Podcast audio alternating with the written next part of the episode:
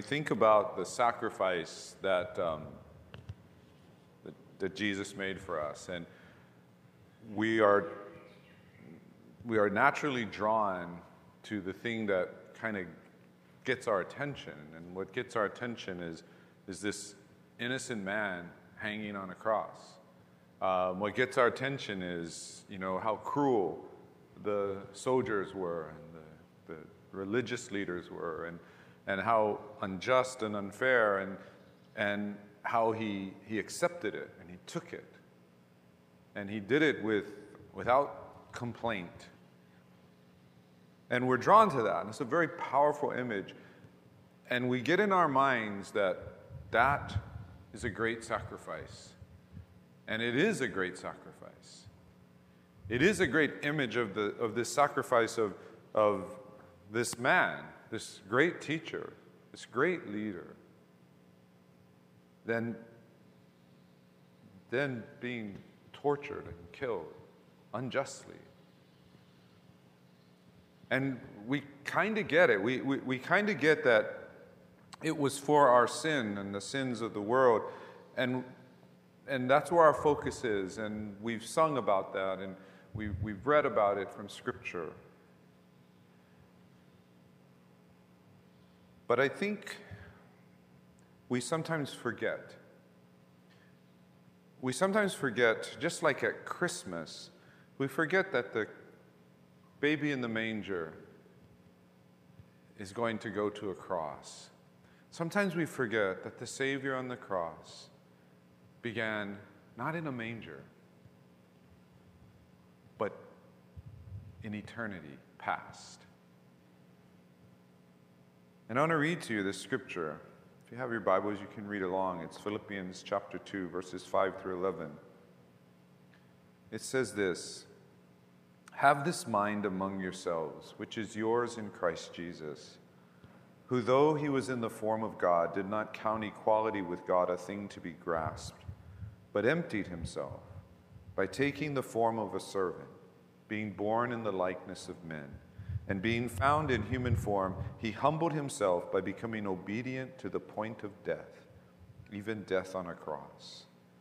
Therefore, God has highly exalted him and bestowed on him the name that is above every name, so that at the name of Jesus every knee should bow in heaven and on earth and under the earth, and every tongue confess that Jesus Christ is Lord to the glory of God the Father. When we come to this time of the you know, Passion Week, I think not the larger society's attitude towards Passion Week, I think a lot of the churches and a lot of Christians' attitude towards Passion Week often reflects something that I think is wrong with our modern Christianity. That we can get very excited, very excited about Christmas. And we can even get really excited about Easter. But things like Good Friday are kind of an inconvenience. I mean, it's great if you work for the government or you're in school, you get an extra day off. Still not sure how that gets swung because, you know, it's technically a religious holiday. But, you know, it's nice.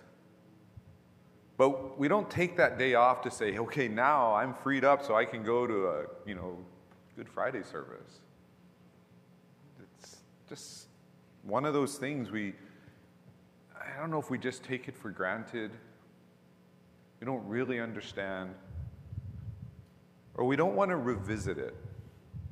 I think so much of what, in some ways, attracted people to Christianity, but it's also at the same time weakened Christianity, is Christianity has become so much about making you feel better about yourself.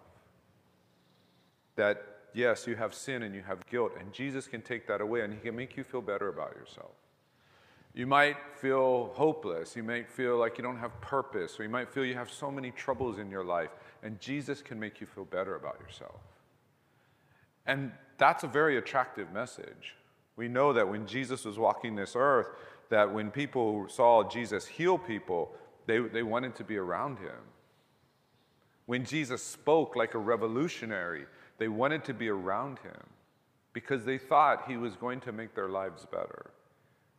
They thought he was going to take away their problems.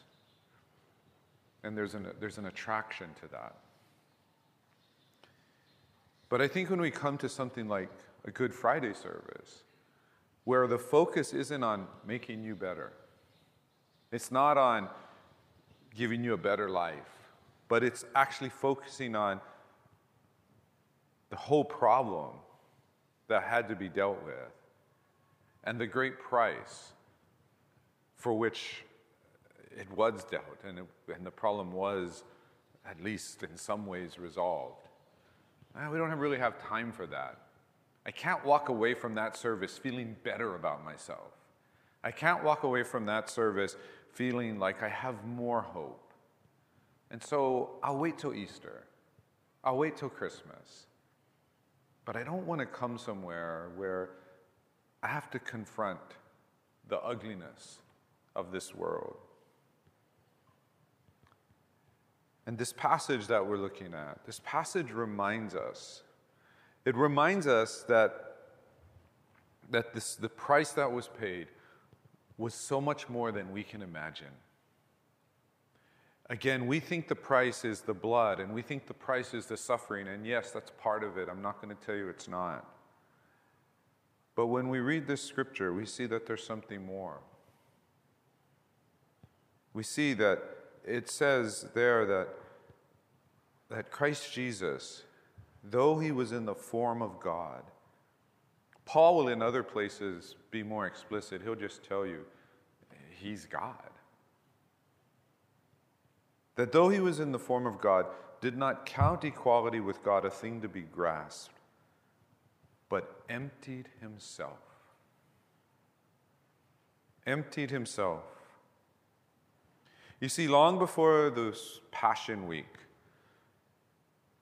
long before Jesus walked this earth, at some point, maybe not even in time, the Son of God the Son of God began to suffer for you. But make no mistake, the Passion Week, it's, it is the culmination of it. That's not my point. But it's not all of it. The Passion Week does represent this physical and emotional and even spiritual suffering that Jesus will face. But it's not all of it. Christ's suffering began before the cross. The sacrifice was much more than what we see on the cross. It says he emptied himself. He took the form of a servant, being born in the likeness of men, and being found in human form, he humbled himself.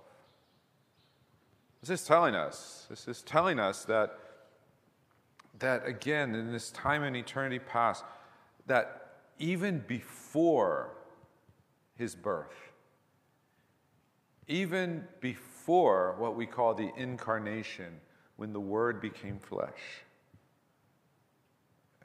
Christ, the Son of God, who was God in every sense of the word God, glorious, majestic, omniscient, perfect love.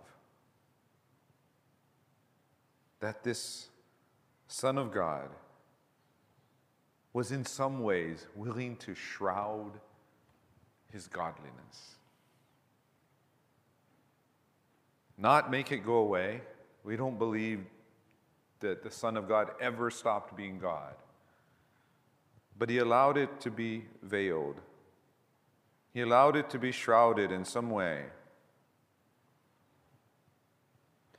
And this is the problem for us. Because I'm pretty sure none of you have ever been God. If you have, let me know. Probably need to get some counseling. I mean, I might need counseling from you if you actually are God. Um, if you're not, you might need counseling. We have no idea what it's like to go from being the eternal Son of God in perfect community with the Father, Son, and Spirit, and then to become flesh. We don't know what that's like. There's no way. We can't imagine it. It's one of the reasons I think the Bible doesn't emphasize it more. It says that it happened. You know, John writes about it in his gospel. Paul's writing about it here in Philippians. The church believed it. What I'm reading to you from Philippians chapter 2 was thought to be a song or um, a, a, recitation that the church, that the church um, recited in, in whenever they met or they sang together. So this means it was, it was deeply held. It wasn't just Paul's innovation. Paul's just quoting from it. Church believed it.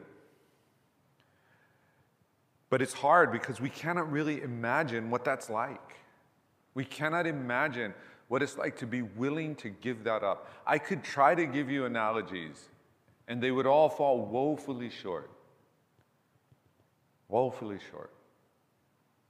You know, I, I could tell you, you know, um, you know, if I was playing basketball with LeBron James, and LeBron James made it like he's not, um, he's not really LeBron James, and he just wants to, you know, play. Then he could hide his greatness. It's still not the same thing. It's not even close. We can't imagine it. But we need to be aware of it. We need to be aware that the Son of God did not just come down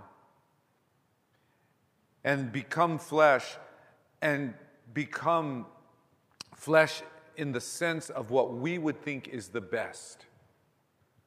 What we would think is the best is he would be awesome. He would, he would, he would be the most beautiful. He would be the strongest. That he would be the most successful in our eyes of what success is. But he doesn't do that.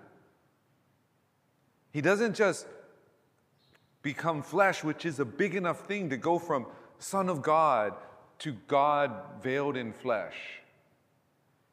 But it's the kind of flesh that he took on.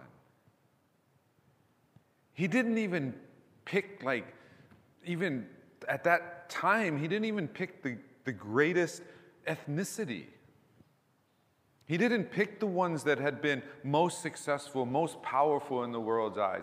Oh, you know, Israel had, had a moment between King David and King Solomon when they kind of dominated the ancient Near East. They had a moment in history. But you know what? The Egyptians had been around for thousands of years. I mean, heck, he could have gone over to China. China had had an, had an empire for thousands of years. Why not there? Why not the Greeks? Why not the Romans? Why would he pick a conquered people? We can't imagine it. It doesn't make sense to us. But we have to think about it.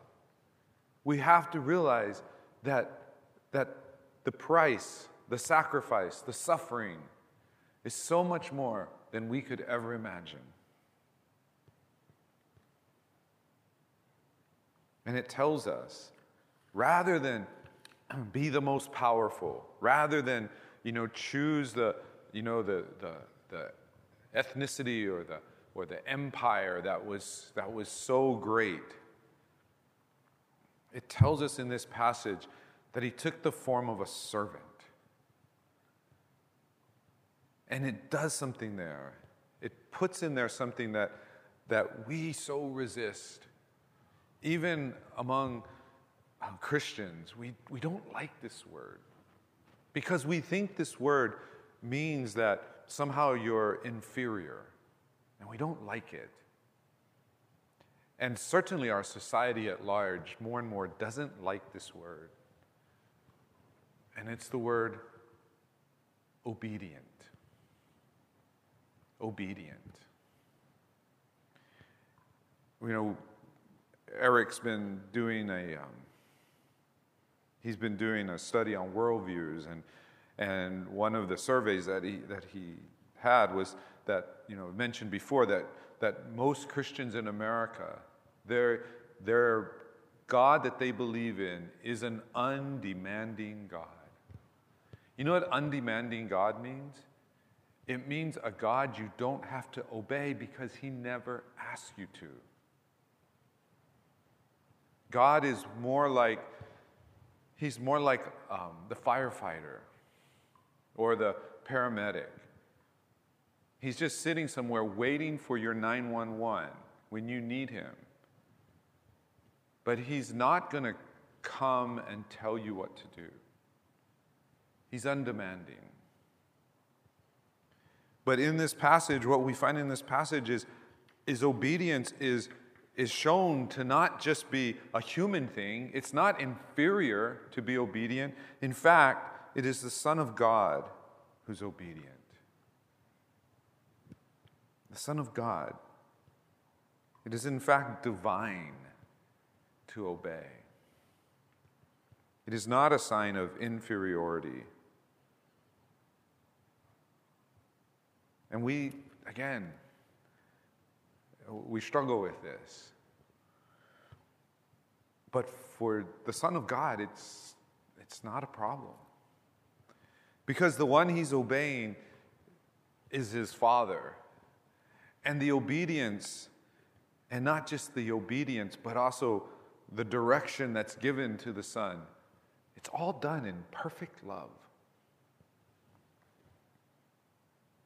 says he becomes obedient to the point of death, even death on a cross.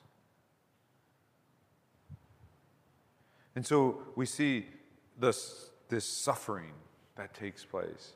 And we see that, that the sacrifice began when the Son of God would, would become incarnate. And even before he becomes incarnate, we makes, when, when, the, when the decision, when the plan is made to be incarnate. But there's another thing that I think we, we should think about when we think about the suffering and the sacrifice. And we find it in, in Romans chapter 1 that in some ways, the suffering of Christ, because remember, Christ, He's the Son of God incarnate. He knows what God knows because He is God. The suffering began when humanity rejected God. I'm not going to go unpack Romans chapter 1, but if you go back and read Romans chapter 1 from verse 18 forward, what it tells us is that God created the world, and when He created, He made it evident that He is the God who created. He made it evident that He is the God who provides. He made it evident that He is the God that, who loves. He made that evident. And humanity rejected Him. And it's, it's, I guess, in some ways, the worst kind of rejection.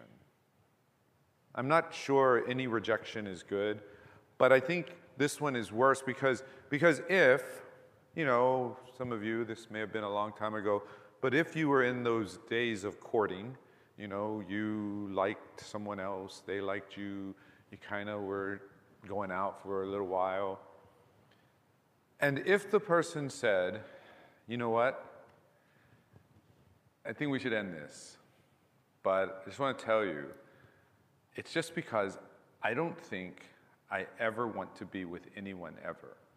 It's not you, it's just, I've decided, I just want to live life by myself. It would hurt, but you know, you'd be okay. But if someone, if instead the person says, Oh, I rejected you because I chose someone else, or I rejected you because I'm going to choose someone else, and the one I'm going to choose is nothing like you. A little more painful, a little more hurtful.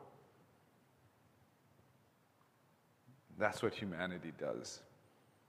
That Romans 1 passage says not only do they reject God, not only do they, they say that, oh, we're not going to acknowledge this God who's, who's obvious, we're going to make our own gods. And our own gods are nothing like this God.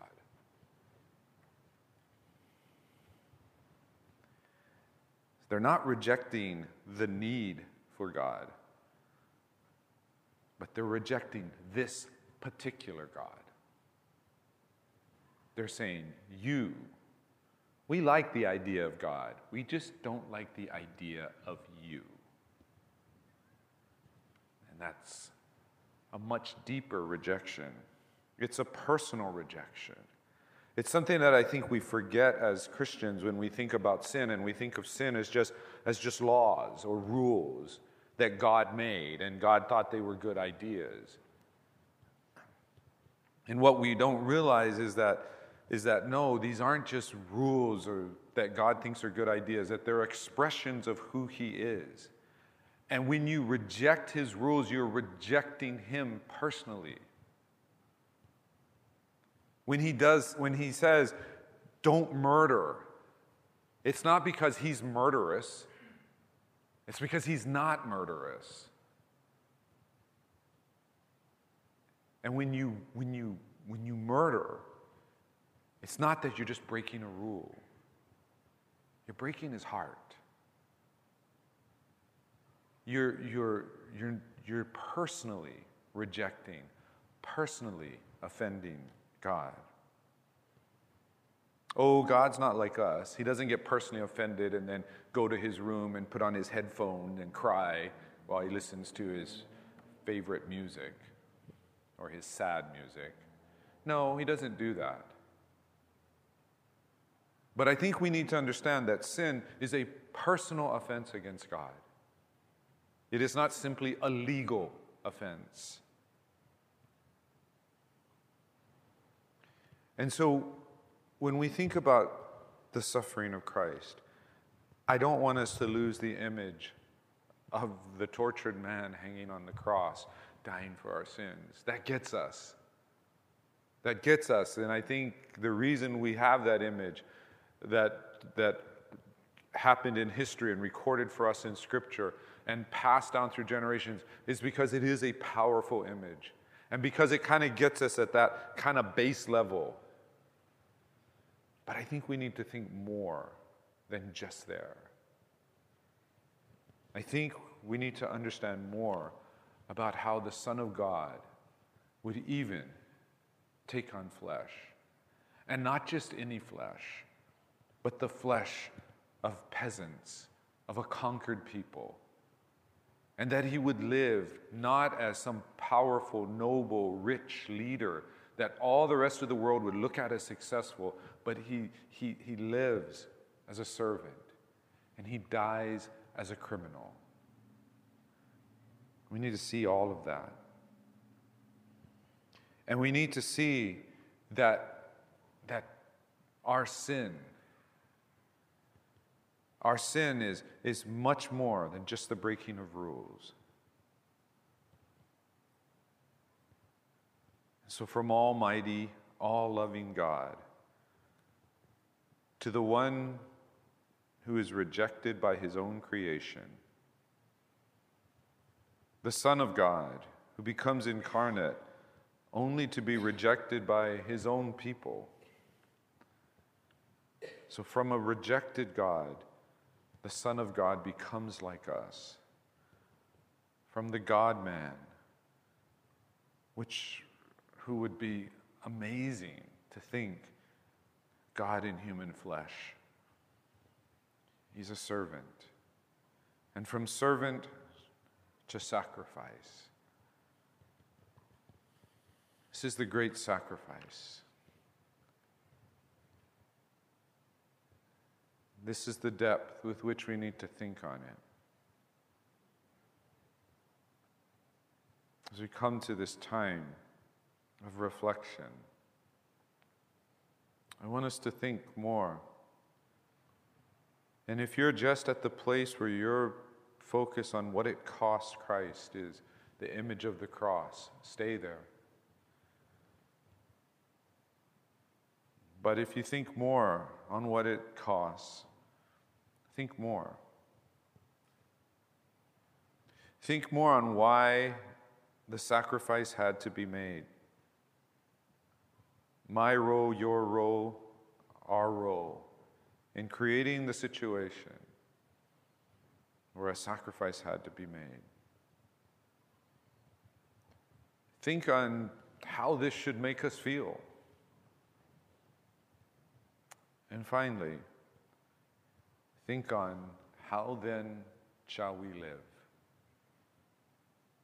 You know, what makes something a really good thing in church, a good practice, what makes it go from that to empty ritual is that last question How then shall we live? You see, if you are baptized, or if we have people baptized, and we go, that's nice, that's good, and then nothing changes. Nothing changes about the person who's baptized, nothing changes about our church. It's becoming an empty ritual. If we have Lord's Supper, where we remember what Christ did for us and we remember our salvation, but we also remember and celebrate the unity that we have in Christ, if after the Lord's Supper all we are is a little less hungry because those wafers aren't very big, a little less thirsty because there's not enough juice in that cup, if that's all that we are, it's a ritual. And if we come to a Good Friday service and we, we, we're brought to the foot of the cross and we think on these things, but our lives are still the same, it's just a ritual. How then shall we live? And by the way, what I mean by that is not how then shall we live in some kind of abstract future. I mean, how then shall we live as soon as we walk out the door? As soon as we go to the next thing we're doing today? How then shall we live? The only reason you can possibly say nothing should change is if you are already the perfect image of Jesus Christ. If not, how then shall we live? In the very next moment of our life.